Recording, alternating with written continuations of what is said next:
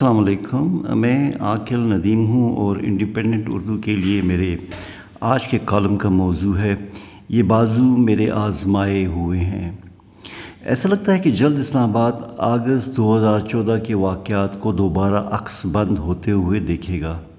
اب اس میں جاننے کی ضرورت ہے کہ آنے والے احتجاج یا لانگ مارچ کو پہلے کی طرح حساس ادارے کے سربراہان کی مدد و کمک حاصل ہوگی یا عمران خان کو یہ معرکہ اکیلے ہی سر کرنا ہوگا؟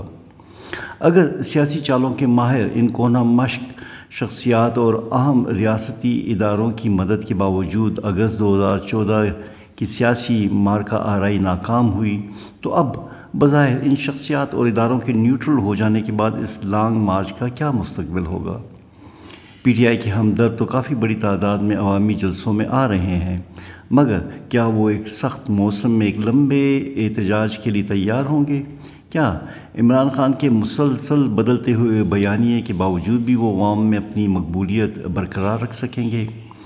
بظاہر انہوں نے امریکی سازش کے طاقتور بیانیے کو خیر بات کہہ دیا ہے۔ اس غبارے سے ہوا نکال دیتے ہوئے انہوں نے حالیہ انٹرویو میں امریکی دخل اندازی کے مفروضے سے ہٹتے ہوئے اعتراف کیا۔ کہ انہیں مخالف جماعتوں کا ان کی حکومت ختم کرنے کے لیے سازشوں کا جولائی دو ہزار اکیس میں پتہ چل گیا تھا۔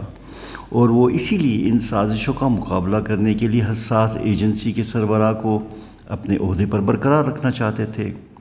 اس انٹرویو میں مبینہ امریکی سازش کے بیانیے سے انحراف کرتے ہوئے وہ یہ اعتراف کر رہے تھے کہ وہ حساس ریاستی ایجنسی جس کا بنیادی مقصد ریاست کی حفاظت اور اس کے خلاف سازشوں کا کلا کما کرنا ہوتا ہے، وہ اسے اپنے ڈوبتے ہوئے اقتدار کو بچانے کے لیے استعمال کر رہے تھے یا کرنا چاہتے تھے۔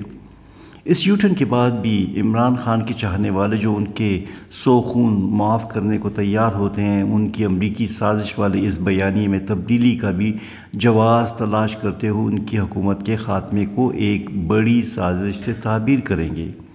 اور اس طرف کم دھیان دیں گے کہ ان کی حکومت کا خاتمہ گورننس کی ناکامی، پی ٹی آئی میں عمران خان کے رویے کے خلاف بغاوت اور ان کے اتحادی جماعتوں کی ان سے مایوسی کی وجہ سے ہوئی نہ کہ کسی بیرونی سازش کے سبب۔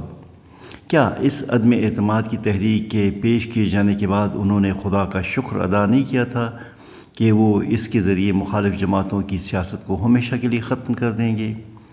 یہ واقعات ظاہر کرتے ہیں کہ عمران خان کسی قسم کے مسئلے یا بصیرت والے رہنما نہیں، بلکہ ایک عام سیاستدان ہے جن کا مطمع نظر دوسرے عام سیاستدانوں کی طرح ہر حال میں اقتدار حاصل کرنا ہے۔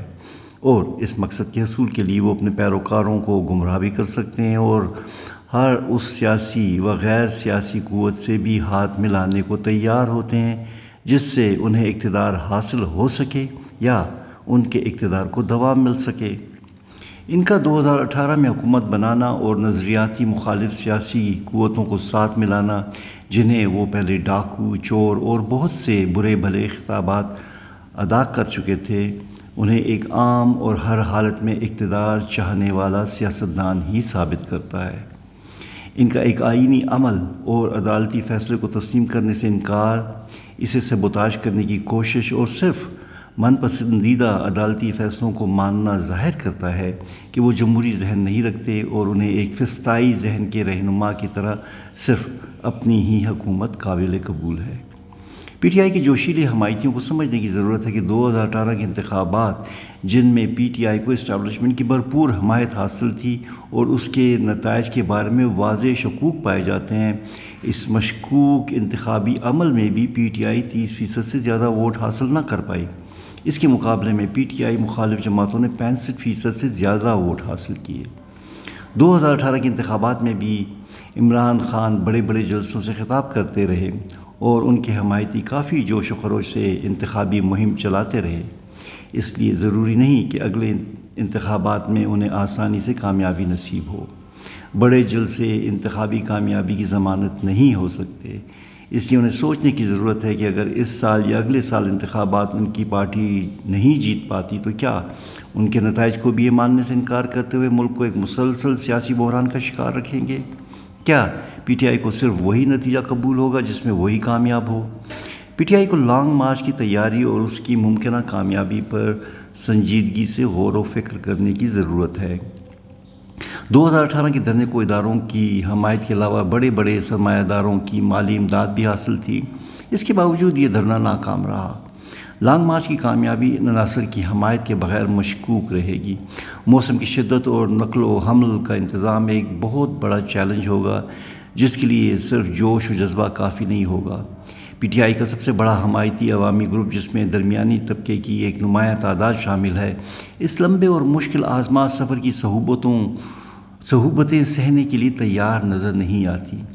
وہ کچھ دنوں کے لیے تو شاید اپنے جذبے کے اظہار کے لیے جمع ہوں گے، مگر ایک میراتھان دوڑ میں ان کے لیے کافی مشکلات ہوں گی۔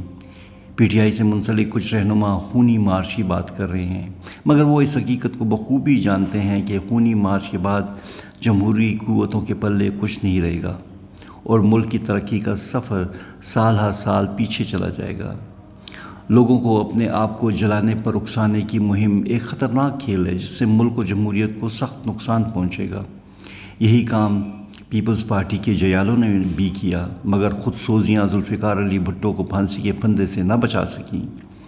دو ہزار چودہ کے دھرنے کے انجام کو دیکھتے ہوئے ضروری ہے کہ پی ٹی آئی اپنی طاقت اور جوش و جذبے کو آنے والے انتخابات کے لیے محفوظ رکھے۔ اور موجودہ مخلوط حکومت کو اپنے ہی اندرونی اختلافات اور وزن کی بنیاد پر منتشر ہونے کا انتظار کرے۔ پی ٹی آئی کی حکومت ایک آئینی عمل کے بعد تحلیل ہوئی، جسے سپریم کورٹ نے بھی درست جانا۔ یہ وہی سپریم کورٹ کی ججز ہیں جنہوں نے عمران خان کو صادق و امین قرار دیا تھا۔ اس لیے عمران خان کو اس آئینی عمل اور عدالتی فیصلے کے آگے سر تسلیم خم کرتے ہوئے، اس مدت کو اپنی پارٹی کے منظم کرتے ہوئے الیکشن کی تیاری کرنا چاہیے۔